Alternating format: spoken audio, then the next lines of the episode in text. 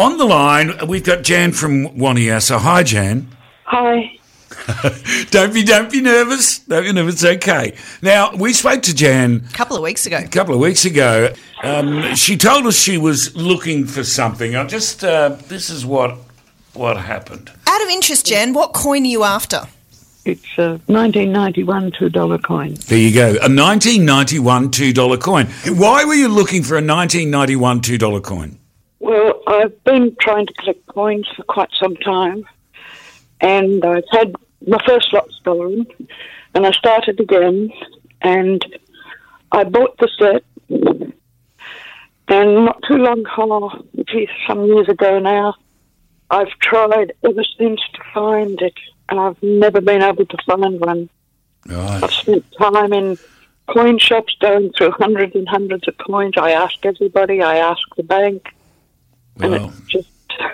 well, you know what? Because it, it, we'll explain, Jan. Well, after we spoke, I, the first thing I did, Jan, was I rang my mother because my mother collects coins too, and she went through everywhere and she couldn't find one either. And so I, we've spoken to the Mint before. They've got a new CEO, Leigh Yes. Gordon, lovely Yes. man. Yeah. So I contacted the Mint, and I found out that, as I suspect Jan also knows, that 1991 two dollar coins were never released into the general population. You could only get them in a set.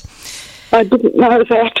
Well, well, anyway, the lovely people at the Mint said, but here's some contacts to see if you can track one down. So I went through them. I found one, but I didn't want to do anything until I have it in my hot little hand. And Jan, guess what I have in my hot little hand? I can't believe it. And it's all yours. So from here, I'm going to come to you personally and put it in your hand a 1991 $2 coin.